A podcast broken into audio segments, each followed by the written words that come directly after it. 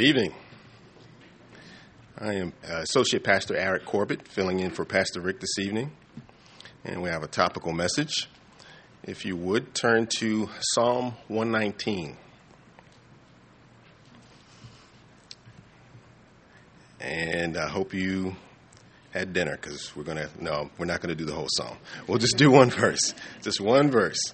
Psalm 119, excuse me, verse 18 and it simply reads Open my eyes that I may see wondrous things from your law. Interesting that we had that first song. Uh, open, open the eyes of my heart, Lord. Uh, may He indeed do that tonight. So, uh, the title of tonight's message is Behold the Word. And so, we're going to focus talking about God's Word this evening. God's Word has been given to us by Him, and we have it because He's preserved it. Uh, he's preserved it and he's designated it to be the source of truth, the source of truth about him, the source of truth about us, and about everything else that we need to know. The Apostle Paul, writing to uh, uh, Timothy, a pastor, regarding the Word of God, says this in 2 Timothy 3.16. He says, All Scripture is given by inspiration of God and is profitable for doctrine, for reproof, for correction, for instruction in righteousness and so Psalm 119, if you're not familiar with it, is all about God's word, the, the whole thing. All of those verses speak about God's word in some form or another throughout the entirety of the psalm.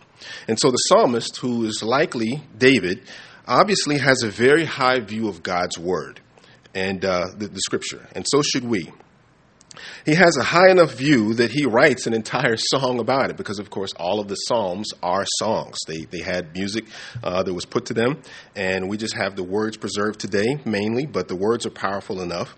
And so this psalmist wanted to sing and to put music to a song about God's Word. Think about that. He loved God's Word enough where he wrote a song, a very long song, by the way, the longest psalm that we have recorded in Scripture. And it's about God's word. That's how much it meant to him that he wanted to sing about it. This would give new meaning to, to, to the verse in Ephesians 5.17, if, if you're familiar with it, where it says, speaking to one another in psalms and hymns and spiritual songs, singing and making melody in your heart to the Lord. And that's, you know, it's, it is a blessing to sing to the Lord. He loves to hear us sing. Um, and of course, again, we're talking about God's word and how important God's word is for us, but how important it is to Him that He gave it to us. And so, how much of a blessing is it for Him when we when we have a, a God's word in our heart and it comes out? Uh, it comes out. It can come out in the form of songs and worship. We, we do that on a regular basis. But just having God's word in our heart, I believe, is, is something that's pleasing to the Lord and is a, is a benefit to us. So God intends for us to see all things that He has to say to us through the lens of His Word. We should view all things through Scripture. And we must trust Him to show us these things. And so, in order to do that, we need to look to His Word and trust it. And, um, and so we'll, we'll dig into it now. So, the verse again, Psalm 119, verse 18, simply says, Open my eyes that I may see wondrous things from your, your law. So we'll break the, this, this verse up into to three parts. The first part we'll look at is open my eyes. The psalmist is writing. He says, "Open my eyes." It's a, it's a, it's a prayer to the Lord, as to the Lord, as as oftentimes prayers are incorporated into the psalms. And he says, "Open my eyes." So that word "open" means to uncover uh, or to reveal. It, it, gives the idea uh, of to strip of all covering or surface layers, to, to, to lay bare. So he's asking that to happen to his eyes. And before we're born again, we're all blind spiritually. Um, blindness, of course, is, is a lack of sight. And before coming to the Lord and becoming a Christian, we're blind from a spiritual perspective. We can't truly see the things of God, and we need to have our eyes open because, of course, sin has covered or blinded our eyes. And uh, for kind of an example of this, uh, a picture, if you will, of, of that blindness before, before meeting Jesus Christ. In John chapter, uh, John's Gospel, chapter 9, um, there's a man that's blind from birth, and Jesus encounters him and he heals him. And it's a very interesting story because he goes on and gets challenged by the religious leaders and takes them to task. Uh, but we'll pick it up in John chapter 9, verse 1. And it says, Now as Jesus passed by, he saw a man who was blind from birth. And his disciples asked him, saying, Rabbi, who sinned, this man or his parents, that he was born blind? Jesus answered, Neither this man nor his parents sinned, but that the works of God should be revealed in him. I must work the works of him who sent me while it is day. The night is coming when no one can work. As long as I am in the world, I am the light of the world. When he had said these things, he spat on the ground and made clay with the saliva, and he anointed the eyes of the blind man with the clay. And he said to him, Go wash in the pool of Siloam, which is translated sent. So he went and washed and came back seeing. So here Jesus encounters a blind man he's never seen in his life. He was born this way. And of course, there's you know a theological question that the disciples ask, and Jesus has to clear that up. But he goes on to heal this man. He does it in a very interesting way. He makes this mud out of spit and clay and puts it on his eyes, and then he tells him, "He's go wash." And he he does this, and as a result, he comes back seeing. He's he can see for the first time in his life ever. And that's like the, the, the unbeliever or like who we were before we come to Christ. We can't see from a spiritual perspective. We're blind from birth because we're all born sinners. And so, just like this man, we have to have that blindness lifted. And Jesus is the only one that can truly do that. And so he does that for this man he goes on and again he, he, gets this encounter with the religious leaders and they, they kick him out of the synagogue. And so we'll, we'll pick it up uh, uh, further in, in, john chapter 9 verses 34 uh, through 38 and it says this um, this is, of, of course, him, him, encountering the religious leaders. And they, they answered and said to him, You are completely born in sins, and are you teaching us? And they cast him out. So, of course, the thought was, is that because of sins, that was the result of, of his blindness, which, again, Jesus dealt with that. Verse 35 Jesus heard that they had cast him out, and when he had found him, he said to him, Do you believe in the Son of God? He answered and said, Who is he, Lord, that I may believe in him?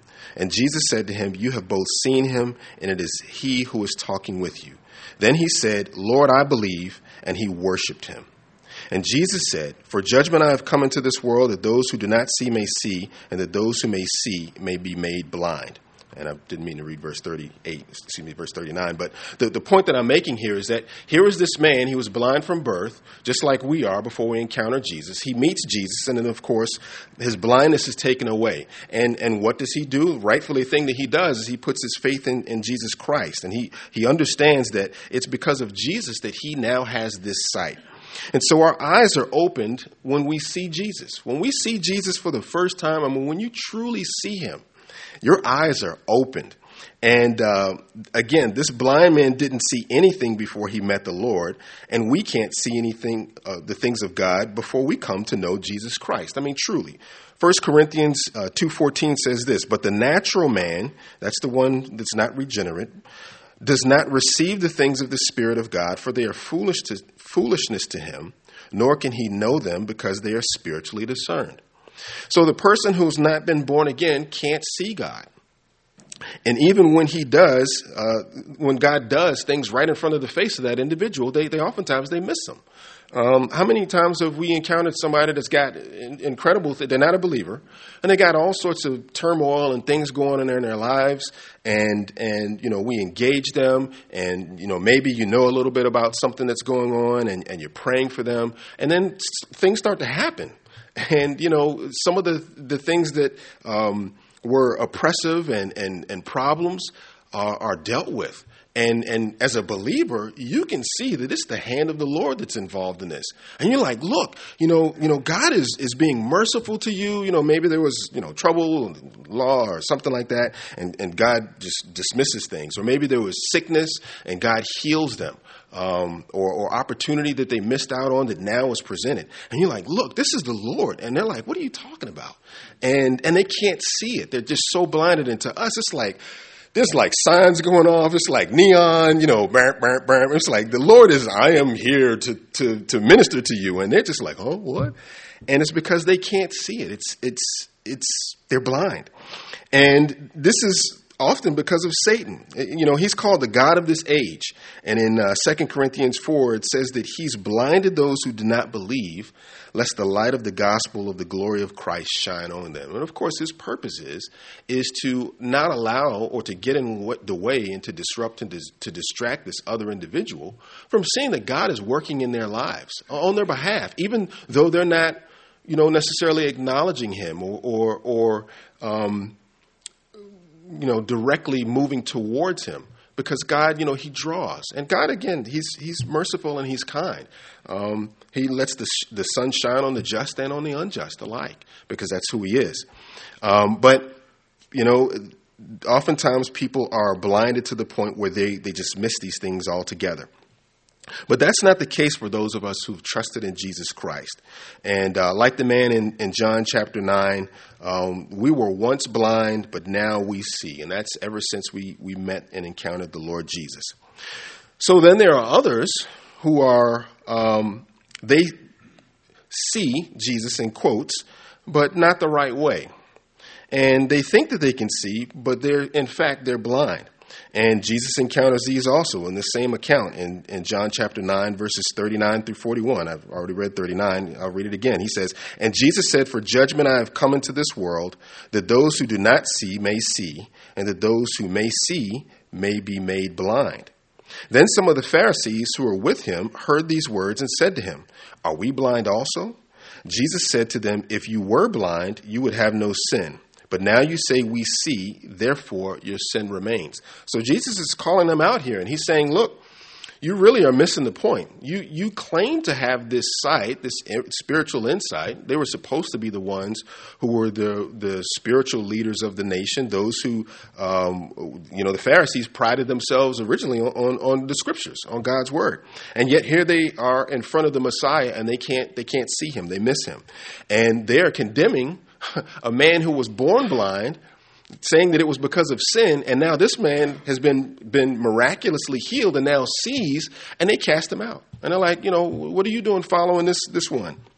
And so there are those who are religious but may not have a real relationship with God, and uh, that's how they see Jesus. They or they think that they can see, but they can't. They have all sorts of wrong ideas about Christ, and therefore they miss him altogether. And again, you know, the Jews of today the, that are not um, uh, that have not believed in Jesus as their Messiah, they're blind, and they're very, very religious, very, very zealous. Um, they are all about so many things about God. Much of it superstition, much of it uh, man's uh, adding to or taking away from the Scripture. But um, they have missed him. And unfortunately, that has set them up for when the false Messiah comes, which we could be very close to, they're going to acknowledge him because they have, they have missed the one that they were supposed to be looking for that actually came to them, and they have dismissed him. Um, others who who have other thoughts about who Christ is. We, we, we hear you know talk about them all the time. The Jehovah so-called Jehovah's Witnesses because they don't really know the real Jehovah, um, and they claim to be His witnesses, and yet they they don't even acknowledge Jesus as God. Um, you know, Mormons, uh, Muslims, you know, they have a, a different perspective on Jesus. They acknowledge him as a prophet, but he's not greater than their so-called prophet.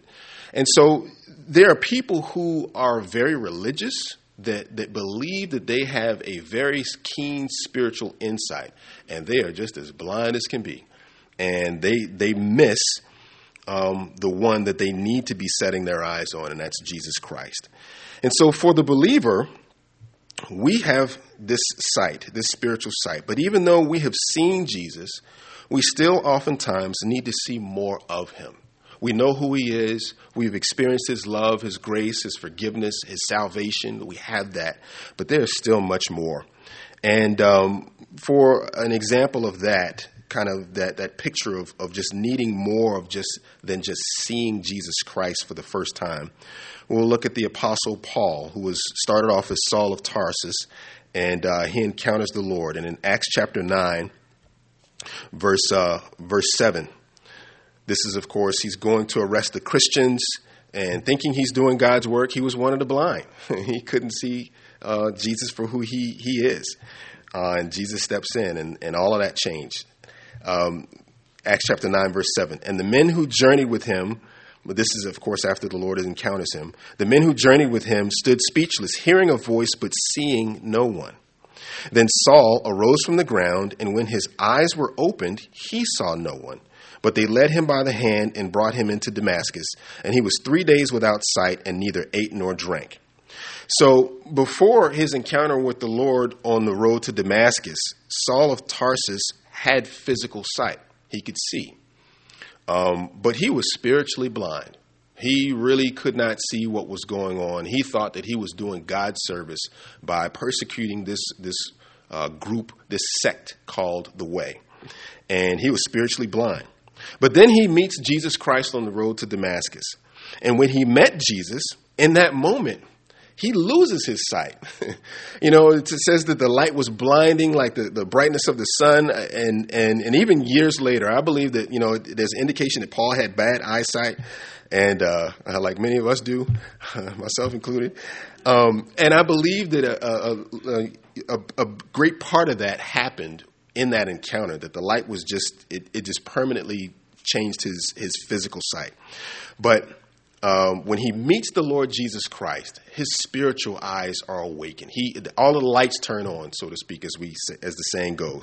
But he was made spirit, excuse me, physically blind because of the event, the glory of the Lord shining just so directly around him, blinded him, and he was blind for three days. But then some time passes, and he is filled with the Holy Spirit. And we'll pick that up in, in uh, Acts chapter 9, verse 17 and 18. Of course, the Lord sends Ananias, one of his, his servants, to go minister to Paul that he may be filled with the Holy Spirit. And Acts chapter 9 verse 17 says this and ananias went his way and entered the house and laying his hands on him on, on Paul, he said, Brother Saul, the Lord Jesus, who appeared to you on the road as you came, has sent me that you may receive your sight and be filled with the Holy Spirit. Immediately there fell from his eyes something like scales, and he received his sight at once, and he arose and was baptized. And so, so Saul of Tarsus encounters the Lord Jesus. He spiritually gains this sight, but physically is still blinded. And so he has seen the Lord Jesus. Later on, he, he, says that very plainly that I saw the Lord Jesus, and, and the Lord appears to him many times throughout his ministry. But he was physically blinded. And so then uh, Ananias comes and he's filled with the Holy Spirit, and then these scales fall off his eyes, and so he regains his physical sight. So uh, when he met Jesus, he lost that physical sight but gained spiritual sight. And then later, when he was filled with the Holy Spirit, he regained that physical sight. And he needed that so that he could be more effective in serving the Lord. And so this man later becomes known to us as the Apostle Paul. He was, of course, a dynamo for the Lord, and he had a great capacity to see things of the Lord. Uh, we have much of our New Testament um, because of this man. Uh, the spiritual insight that God gave him um, was just incredible, and he has allowed that to be shared with us so that we could, uh, the church could be in, in taught, encouraged, and uh, strengthened throughout the ages. And so, because of the Holy Spirit, we have a great capacity, like this man Paul. We have a great capacity to see the things of the Lord. Also, it's the Holy Spirit. You know, he's the one that I, I, like. I call him. You know, he's he's the God of understanding. It, you know, he enlightens the eyes. He he he he takes the scripture and he makes it real to us. I remember. Uh, you know, probably heard me say this before. When I was a brand new Christian, I was very scripturally illiterate. There was there was very little scripture that I had been exposed to over the years. And um, God started to work that in my heart and my life even before I became a believer. But there was so much that I still just didn't know that was in the Bible. And there would be times when I would be going through the scriptures and I'd, I'd read something and, and it would strike me as a, as a profound truth, but I wasn't quite sure what it was. And God, in His mercy and His grace, would allow me to be in a situation somewhere where I would literally see that scripture carried out in front of my eyes, or I'd hear a conversation that would it would click. And I knew it was the I knew it was the Holy Spirit, and He was taking it and He was making application for the scripture that I had no understanding for to put it in a real life situation so that I could understand it, so that then I could build upon that and, and my um, scriptural knowledge would, would continue to expand. And I'm, I'm, sure he does the same thing with all of us as believers because that's who he is. And, uh, but it's the Holy Spirit that gives us this wonderful capacity to see scripture and to see things taking place that we can, we can say, This is the Lord. And um, that's a glorious thing. So when the psalmist says, as he writes, you know, open my eyes, He's not physically blind asking to, to see. And we, we covered that. He's also not someone that falls into the category of someone who can see um, or thinks that they can see, but they, they really can't. He can already see both physically and spiritually, but he's asking to see further. God, open my eyes that I have your word. I love your word. I want more of your word and I want more understanding about your word so that I can have more understanding about you. And so this is available to us, and I believe it's what God wants for all of his people to have that to ask him for him to open our eyes so that we may see wondrous things. Going on to the next phrase in the in the verse. Open my eyes that I may see wondrous things. In the Old King James, uh, the word translated as see is translated as behold. Um, in the uh, in this verse, so it's tra- it could be read that I may behold wondrous things out of your law. Open my eyes that I may behold wondrous things out of your law. And so to behold is to look intently at. It's not like a casual look. It's not like you just glance at something and move on about your business. To behold something means to look at it and to take it in. And sometimes there's things that we need to do that with. We, it, it, requires more than just you know if some you see something and something's a little off you know you're walking at night and you see you know you go around a dark corner and you see something moving you're not just going to maybe glance at that and just kind of go about your business. You're going to kind of maybe look and and and engage. And um, so to behold is to look intently at or to regard with favor or care. In other words to pay attention to.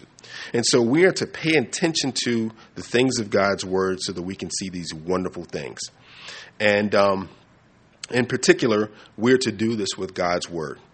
2 Timothy 2:15, Paul writes to Timothy and he says, "Be diligent to present yourself approved to God, a worker who does not need to be ashamed, rightly dividing the word of truth." So if we want to get more out of scripture, we've got to do our part.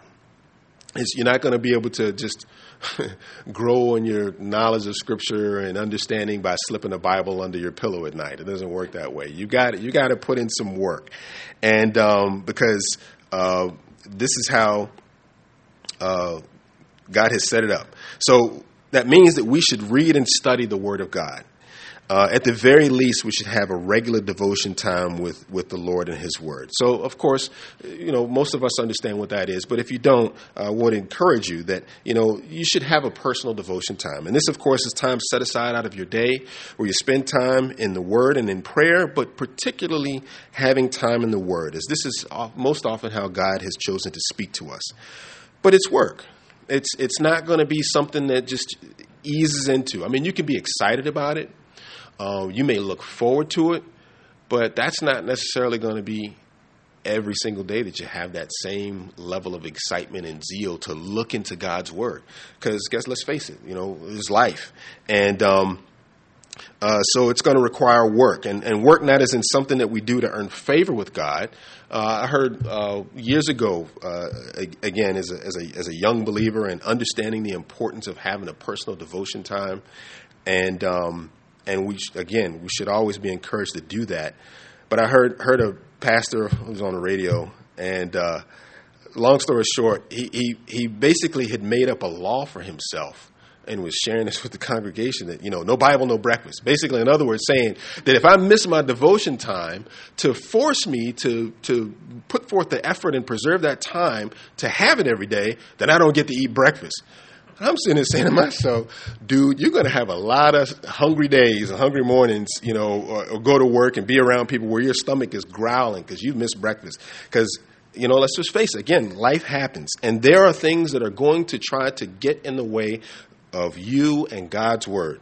Um, that's the first challenge that happened in the beginning, in the Garden of Eden, casting doubt on God's word. And so there's always going to be resistance to this. If it's not going to be from the enemy, or if it's not going to be from distractions of the world, you know, the business of the day and things of life, then it's going to be your flesh. You just might not want to get up and have that time, uh, but it is worth it. Um, so, again, effort is required to make this a regular habit, but the benefit and the re- rewards to doing this are, are immeasurable. Um, just when I think back, you know, with my walk with the Lord, so much work has been done in that devotion time. Things that maybe I was a little foggy on, things that, you know, uh, I needed God to clarify for me. Man, just, just simply sitting there with God's word and Him and reading through it and just Him speaking to me has just it's been incredible. and I imagine, again, if you have a regular habit, I'm, I'm not telling you anything you don't know. And so we have our part to do. But the Lord is also going to do his part. We have to put the effort in to, to get to the word, but God is not going to just leave us there uh, alone. First John chapter 2 verse 27 says this. Again, speaking of the Holy Spirit, but the anointing which you have received from him, speaking of the Lord, abides in you and you do not need that anyone teach you, but as the same anointing teaches you concerning all things, and is true, and is not a lie, and just as it has taught you, you will abide in him. So God has given us the Holy Spirit to encourage us, to strengthen us, to uh, enlighten our eyes, to, to make the word make sense, to have it apply to our lives where it becomes more meaningful and real uh, so that it gets deep inside of us. And so, again, the Holy Spirit will help us understand His Word so that we may see these wondrous things uh, that the psalmist writes about. So, this word wondrous means marvelous or extraordinary. It's not just something that's casual. Uh, we could say amazing. Show us w- amazing things uh, in God's Word. And so, God is the one who, who does the most wondrous things. Uh, Psalm 86 verse 8, this is what the psalmist writes about, about God and just his wonder. Psalm 86, verse 8 Among the gods there is none like you, O Lord, nor are there any works like your works. All nations whom you have made shall come and worship before you, O Lord, and shall glorify your name. For you are great and do wondrous things. You alone are God. And then the, the verse after that is actually one of my favorites, where he says, Teach me your way, O Lord. I will walk in your truth. Unite my heart to fear your name. Wonderful thing about that for me is is I, I, don't want to. do I shouldn't have done it, but here, here we are. Um, is is how the there's there was a time in my devotions where I read this verse, and just with the psalmist, when he says, Teach me your way, O Lord, and, and I had that in my heart. Lord, teach me your way. I want to learn more about your ways. And then and then the next word that we see, it says, I will walk in your truth. Well, as I'm reading that, the Lord spoke to my heart when I said, Teach me your way, O Lord. And then He spoke to my heart and says, Abide in my word. And I'm like, Amen, Lord. And then I could say with full zeal, I will walk in your truth. Unite my heart to fear your name. Help me keep it together, Lord, so that I, I, can I can keep this that you have given to me, this desire for your word. And so God is the one who does wondrous things, speaking to us just, I mean, let's think about it. This, this is the, the Lord of all creation, the Lord of all the universe. there is none like him. He is high and holy and lifted up. His name is holy. He is glorious above all things. He needs nothing from us. And yet and still, he has chosen to set his love upon us. So much so where he will take time with each of us as individuals in, in the morning to, to, to speak to us and to, to minister to us.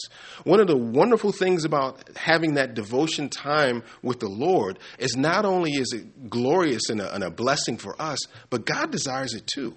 He loves to have that. He loves spending time with his children. You who are parents, you love having time with your, your children, and he, whether they're little or whether they're adults. And, and God is the same way. And um, that that's, I mean, this, where are you going to find that? not going to find it anywhere except with the Lord. And so he does wondrous things. And um, uh, I won't read it for the sake of time, but in Exodus, uh, you know, God talks about all of the things that He did uh, with the plagues in Egypt, and He calls those wondrous things. God really, really showed up and showed off, as as some would say, um, uh, before Pharaoh, making it very clear who He was, and that Pharaoh had a clear choice. And of course, we know that it went the other way. Um, and he did that by, by revealing his glory and his wonder in that way. So again, it's by the Holy Spirit that we see these wondrous things. The Holy Spirit, he, he enlightens our eyes for these things. And 1 Corinthians chapter 2, verse 9 says, But as it is written, eye has not seen, nor ear heard, nor have entered into the heart of man the things which God has prepared for those who love him. But God has revealed them to us through his Spirit. For the Spirit searches all things, yes, the deep things of God. So the things in Scripture are wondrous to us when we see the awesomeness of God. When you can just look at Scripture and you just say, Lord, you're just you're just so wonderful, so glorious, and and that's that's a result of the Holy Spirit ministering. And so God can make seemingly ordinary things extraordinary or wondrous because as 1 Corinthians 1:25 says because the foolishness of God is wiser than men and the weakness of God is stronger than men. His ways are much higher than ours. And so to cover the last uh, section of our verse um, open my eyes that I may behold wondrous things from your law. So the wondrous thing that God wants us to see are in his word and uh, just a couple of examples. We could spend all night, we could spend all year talking about the wondrous things that He wants us to see. But, but here's some things um, that I've pulled out. And, and, His love. God wants us to see His love. Romans 5 8. Uh, but God demonstrates His own love towards us in that while we were still sinners, Christ died for us. That's in the Bible. That's in your Bible. You can read that and not have a question about God's love. You can read it right there. it says, God loves you. And uh, His grace. Uh, Ephesians chapter 2, verses 8 and 9. For by grace you have been saved through faith, and that not of yourselves. It is the gift of God, not of works, lest anyone should boast. And, uh, and his forgiveness. And that's Colossians chapter 1, verses 13 and 14. He has delivered us from the power of darkness and conveyed us into the kingdom of the Son of his love, in whom we have redemption through his blood, the forgiveness of sins. So these are just a this is just a sliver of the wonderful things that God has placed for us in his word, where we can literally look at it and and see clearly what it is stated. And and this is in his word because he wants it to be there and available to to all. So the Bible of course is the written word of God. But Jesus, of course, is the living Word of God. He is everything that God has to say to us um, is is in Him, and so all the wondrous things that God wants us to see in the Bible are about Jesus Christ because He is the He is the the topic, the theme. He, he is He is everything. It's all about Him, and uh, about to wrap up here, but just want to read a few verses that speak about Jesus Christ being the Word and, and how glorious it is that He is that for us. Many of these are very familiar. John chapter 1, verse 1. In the beginning was the Word, and the Word was with God, and the Word was God. Hebrews 10 7. The Lord speaking. Then I said, Behold, I have come. In the volume of the book, it is written of me to do your will, O God. John chapter 1 verse 14. And the word became flesh and dwelt among us, and we beheld his glory, the glory as of the only begotten of the Father, full of grace and truth. Luke 24, 25 through 27. Then he said to them, O foolish ones, and slow of heart to believe in all that the prophets have spoken, ought not the Christ to have suffered these things and to enter into his glory? And beginning at Moses and all the prophets, he expounded to them in all the scriptures the things concerning himself. And then lastly, Revelation 19, verses 11 through 13. John writes and he says, Now I saw heaven opened, and behold, a white horse, and he who sat on him was called faithful and true, and in righteousness he judges and makes war. His eyes were like a flame of fire, and on his head were many crowns. He had a name written that no one knew except himself. He was clothed with a robe dipped in blood, and his name is called the Word of God. And you know, this last section that we that we read in Revelation, I mean, it's just an amazing as you as you read the scriptures and as you are familiar with if you're familiar with the Old Testament, the, you know, with much of what the prophets wrote, it shows up in the book of Revelation. So much of, of what we read in Revelation is is from scripture and elsewhere. And just in this section here, it just talks about so many glorious things about Jesus Christ, um, all the symbolism and, and the things that are Him. And it is a it is a wonderful thing that we can see in God's Word and His law. And uh, and so these are the things that I think that God wants us to understand about the importance of His Word, and and how um, it is to it is to our benefit to be in the Word and to abide in it. And so to close, uh, the Word of God is filled with these wonderful, glorious things that God has to say to us. And of course, we have the responsibility to read it. We're not going to get them if if we're not in God's Word. But the most wonderful thing about God's Word is that it's all about Jesus Christ. And the more we read and study and, and obey and trust the Scripture, the more we'll learn about this wonderful, glorious uh, Lord Jesus Christ that we have. And I'll close with this verse. This is from Luke chapter 24, verses 44 and 45. This is, this is Jesus speaking um, to, to those. And he says, Then he said to them, these are the words which I spoke to you while I was still with you, that all things must, must be fulfilled which were written in the law of Moses and the prophets concerning me. And he opened their understanding that they might comprehend the scriptures. Lord, open my eyes that I may behold wondrous things out of your law. Let's pray.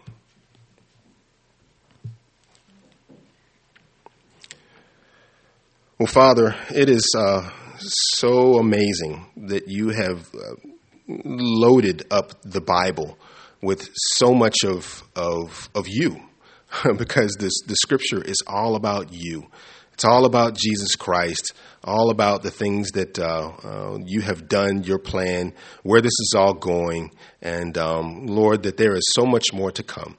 and so, as as those who, who love and, and trust you and have seen Jesus, Lord, may you continue to uh, give us more and more of Him as we uh, abide in your word, knowing that uh, it is very important for us to be established and firmly rooted in, in your scripture, um, because uh, we can be made more useful uh, in this world that needs your word and uh, we can be seen as, of, as people of your word. And so, Lord, may you uh, bless these things to our hearts, and may you be glorified in all we ask. And, and, Lord, may you get us all home safely. In Jesus' name, amen.